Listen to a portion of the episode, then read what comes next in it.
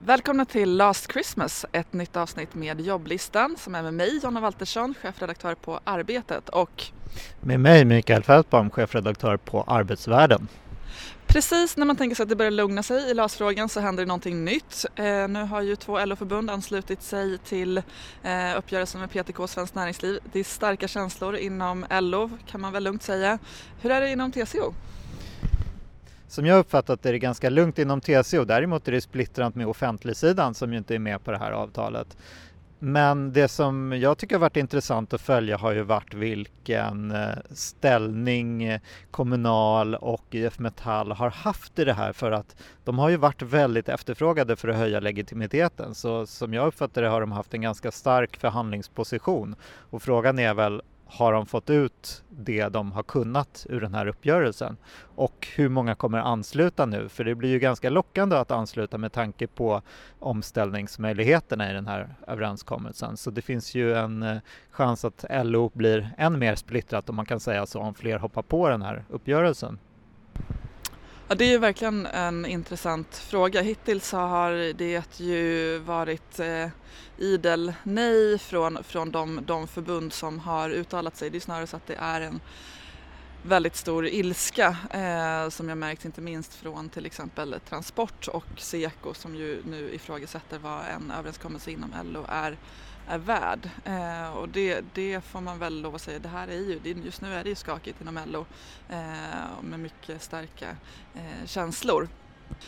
Ja, när vi tänkte på det här då tänkte vi att nu är väl ändå sista ordet sagt i själva L A S-förhandlingarna. Sen är det ju superintressant att hålla koll på vad som händer framöver i, i den konflikt som nu är inom L O. Dels har vi ju hela den här känslomässiga konflikten som handlar om att förbunden anser att man har gått bakom ryggen på dem. Ehm, där man, det, det blir ju viktigt någonstans för I F Metall och Kommunal att förklara sina bevekelsegrunder i det här, och det är mycket möjligt att de tänkte att om de inte håller tyst i de här förhandlingarna så, så eh, kommer det inte bli någonting alls. Men, men oavsett vad som ligger bakom det här så måste de ju förklara det här för, för de mindre förbunden, så att de också känner att de har förståelse för det som har skett. Och sen har vi Gälloledningen som ju också måste nu försöka läka de sår som finns, samtidigt som man ju förmodligen också är ganska irriterad över att man inte fick information om det här på, på förhand.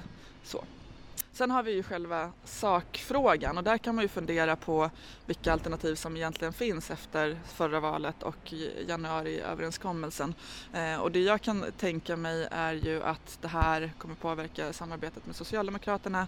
L O-förbundens eh, förtroendevalda har ju tidigare fungerat rätt mycket som valarbetare åt S, och det kan man ju fundera på hur suget ser ut efter det, eh, de, de L A S-förhandlingar som har varit nu. Någonting som ju pekar i motsatt riktning, det är ju senast S C B-mätningen där eh, L O, L O-medlemmarna eh, ju eh, har ett stort stöd för Socialdemokraterna, och där Sverigedemokraterna verkligen sjunker. Jag vet inte vad du har för tankar om det. Jag tyckte det var jätteintressant att se utvecklingen i L O-kollektivet där det verkar råda en väldigt stark vänstervind. De måste ju hurra nu inne på ledningen på L O, vad jag föreställer mig. S och V går ju fram och S D går tillbaks kraftigt. Inom T C O är det ganska blandat, men en borgerlig majoritet, och Moderaterna är stör- större parti än Socialdemokraterna. Det är intressant, man brukar ju tänka på T C O-kollektivet som lite som de röstar, röstar Sverige. Så det är en intressant utveckling att följa. Förutom att då S D är väldigt små fortfarande inom T C O-kollektivet till skillnad från resten av Sverige. Så här avslutningsvis, sista podden för året, borde vi kanske summera året.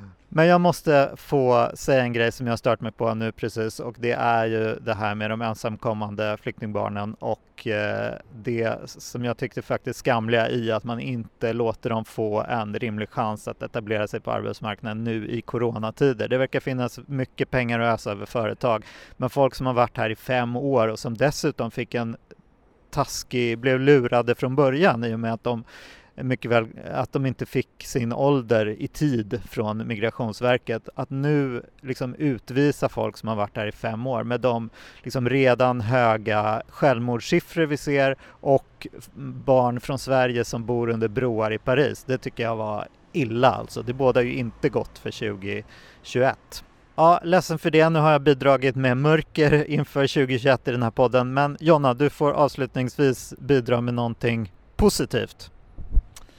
Ja, jag sätter väl mitt hopp då till, till vaccinet nästa år och hoppas att det ska gå smidigt att genomföra så att livet kan börja återgå lite mer till, till det normala. Det tycker jag skulle vara väldigt skönt. God jul på er. Vi ses i nästa år. Det gör vi. Hej då.